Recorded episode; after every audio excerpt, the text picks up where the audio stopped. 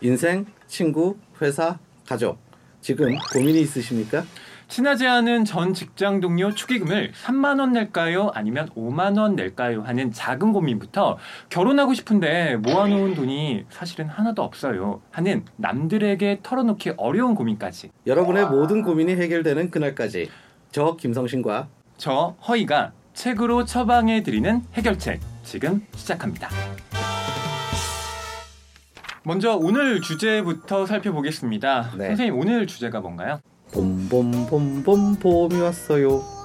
아 지금 방금 노래 하신 거군요. 노래 노래하는 것 같죠? 네. 봄인데요. 예. 이 허위 평론가는 봄이 되면 뭐 음. 특별한 고민이 있으신가요? 아 저는 우선 봄이 되면 식욕이 부쩍 납니다. 아. 예. 네. 뭐 겨울에도 식욕이 없는 건 아니지만 네. 왠지 이렇게 봄이 되면 맛있는 것도 더 많아지는 것 같고 네 많은 분들이 사연을 주셨는데요 오늘은 영등포구에 사는 김서연님의 사연 소개해드리겠습니다 안녕하세요. 저는 서울시 영등포구에 사는 37살 김서연이라고 합니다. 저는 봄이 되면 괴롭습니다. 제 결혼 때문에 엄마와 전쟁 아닌 전쟁을 치르기 때문인데요. 저는 비혼주의자입니다. 어린 시절 결혼해서 가족을 위해 희생하는 엄마를 보며 처음 결심했고요. 커서는 결혼해서 가정과 시댁에 얽매여서 스트레스 받는 친구들을 보며 비혼 결심을 굳혔습니다. 요즘엔 웹툰 며느라기나 영화 B급 며느리를 보고 비혼이 되길 정말 잘했어 라고 생각을 합니다. 하지만 엄만 아니었어요. 저러다 시집 가겠지 하고 손을 놓고 있던 엄마는 서른이 넘어서도 그대로인 저를 보면서 뒤늦게 아차 싶으셨는지 사돈의 팔촌에게 선자리를 부탁하는 동시에 결혼정보회사에 저를 내보냈습니다. 하지만 제 굳은 의지를 꺾을 수는 없었고 그러다 오늘까지 오게 됐습니다. 이제 포기하셨나 보네 하다가도 청첩장이 날라오면 속에서 화가 치미시나 봅니다. 친구나 친척을 만나면 우리 사위가 이번에 글쎄 중국으로 효도 여행을 보내준다네. 서연이 아직도 혼자야? 내가 우리 사위한테 동료 소개시켜 달라고 할까? 아유, 서연이 엄마 맨날 이렇게 축의금만 내서 어떡해. 그동안 결혼식 돌잔치에서 뿌린 거 걷어야 할 텐데. 서연이는 누구 만나는 사람 없어? 이런 말을 들으시면 부하가 치미시는 거죠.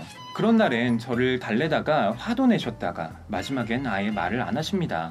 괴롭지만 엄마 눈치만 보고 살고 있어요. 왜? 엄마는 저를 이해하지 못하시는 걸까요? 저는 지금이 행복합니다. 남은 꿈이 있다면 비혼들만 모여 사는 타운을 만들어 제 워너비인 김숙 씨처럼 자기가 좋아하는 일을 하는 분들과 행복하게 늙어가는 겁니다. 저와 엄마의 관계가 회복될 수 있는 책이 있을까요? 두 분의 책 처방 기다리겠습니다. 영등포에서 김성현 드림. 그러니까 미혼이라는 것은 아직 결혼하지 않은 그쵸. 상태를 이제 뜻하는 말이라면 음. 이제 비혼이라는 말은 이제 결혼을 할 의지가 전혀 없는 그렇죠. 예, 결혼하지 않겠다라고 네. 결심한 이제 이런 것을 뜻하는데 최근에 보면 이 결혼은 그야말로 필수가 아니라 네. 선택이다 이렇게 생각하고 있는 예, 젊은 세대들이 점점 많아지고 있는 것 같습니다. 그런 것 같습니다. 사실 이 결혼을 선택하지 않겠다는 비혼도 사회 구조적인 면과 연관이 있어요. 네, 왜냐하면 그렇죠. 어, 당장 결혼을 하려면 큰 돈이 필요하고 네. 또 집을 구하려고 해도 집값을 어, 충당하기도 예, 어려운 현실이고요. 기본적인 경제적 조건이라든지 이런 것들을 사실은 지금 이 시대의 젊은이들이 만들어 나가기가 현실적으로 굉장히 힘들다. 맞습니다. 예, 여러 가지로 참 생각해 볼 지점이 있지 않나라는 생각이 듭니다. 네, 오늘 김서연님의 이 고민 선생님은 어떤 해결책을 준비하셨나요? 어, 시모주 아키코라는 일본 저자가 지은 책입니다. 네. 가족이라는 병이라는 아, 제목의 책이에요.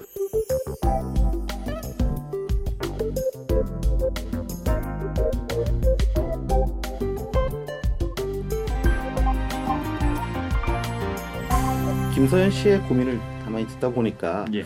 어, 특히 사랑하는 가족인 그 어머니와의 음. 그 어떤 다른 세계관의 차이 때문에 예, 벌어지는 갈등이지 음. 않은가라는 생각이 들어요. 가족에 대한 근본을 다시 한번 생각해 보시는 것이 네. 그래서 가족에 대한 이해의 폭을 넓히는 것이 음. 예, 훨씬 더 근본적인 처방이 되지 않을까라는 생각이 들어서 선택한 책입니다. 아, 2014년도에 이 책이 출간이 됐을 때 어, 일본 사회에서는 굉장히 큰 반향을 일으켰다고 해요. 음. 베스트셀러 1위에도 올라가고요. 네. 그야말로 가족이란 무엇인가라는 화두를 일본 사회에 던집니다. 또 일본 사회에서는 굉장히 그 어, 뜨거운 논쟁을 불러 일으켰다는 그런. 그럼 도대체 이. 책에 네. 어떤 주장을 하고 있길래 그렇게 뜨거운 찬반 양론이 펼쳐진 건가요? 예, 이른바 정상가족 이데올로기라는 실제로는 존재하지 않는데 어, 여기서부터 여기까지는 정상적인 가족이야. 그러니까 굉장히 이상적인 어떤 가족의 형태들 만들어 놓고 음. 그 이외의 어떤 문제들에 대해서는 어, 비정상 가족이 되는 거잖아요. 근데 네. 이, 그런 어떤 그 관념적인 구분법들을 가지고 음. 있는 것을 의미하는데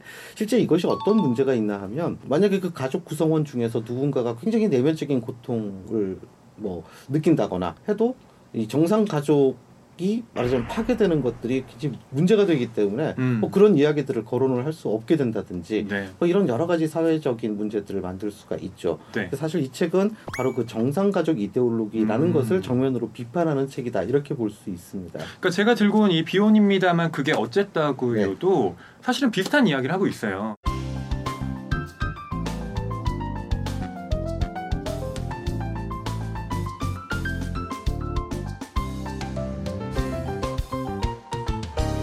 어, 가족이라는 것이 결국 이성에 기반을 둔 남성과 여성이 결합해서 서로를 어, 착취하는 구조로 네. 성립된 예, 그런 제도라는 거예요. 요즘에 워낙 TV 방송에서 가족 단위로 출연해서 뭐 이렇게 이야기하는 프로그램들이 많잖아요. 근데 거기에 보면 아 결혼한 건 내 인생 최대의 실수야 막 이런 얘기하고 막 뭐 아내가 어디 이렇게 여행을 가면 막 좋아하고 네. 어, 어, 드디어 혼자 있게 됐어 막 이렇게 하는 게 저렇게 할 거면 왜 결혼을 하지? 음, 라는 생각이 저는 이제 미혼이니까 네. 들더라고요. 저는 이 책을 읽는 분들이 어, 이런 생각을 한번 가져보셨으면 해요. 제도인 거잖아요. 그렇죠. 그러니까 그 제도에 반드시 우리가 따를 필요는 있을까? 어느 순간에 제도를 위해서 인간이 살아야 되는 음. 사실 이거는 이제 근본적으로 좀 잘못된 것이다라고 할 수 있겠죠. 다음 주 해결책의 고민 주제는 봄을 타는 당신입니다. 이 주제와 관련해서 이 책 처방 받고 싶으신 분들은 허희, 예, 김성신 이 해결책을 찾아주세요. 네, TV 책방 북소리 SNS와 TBS SNS TBS 라디오 기분 좋은 일요일 조연아입니다. 게시판을 통해서 어, 고민 사연을 남겨주시면 됩니다. 그러면 저희가 가장 해결이 필요하신 분의 사연을 선정해서 책 두 권을 추천해 드리고 그 책도 선물로 드립니다. 오늘 소개해드린 이 비혼 고민 관련 해결책은 이번 주 주말 라디오를 통해서도 들으실 수 있다는 점 알려드리면서 저희는 이제 인사를 드리겠습니다. 네, 그럼 해결책 다음 이 시간에 찾아뵙겠습니다. 감사합니다. 오늘 방송 좋았나요? 방송에 대한 응원 이렇게 표현해 주세요. 다운로드하기, 댓글 달기, 구독하기, 하트 주기. 더 좋은 방송을 위해 응원해 주세요. 다운로드하기, 댓글 달기, 구독하기, 하트 주기. 기억하셨죠?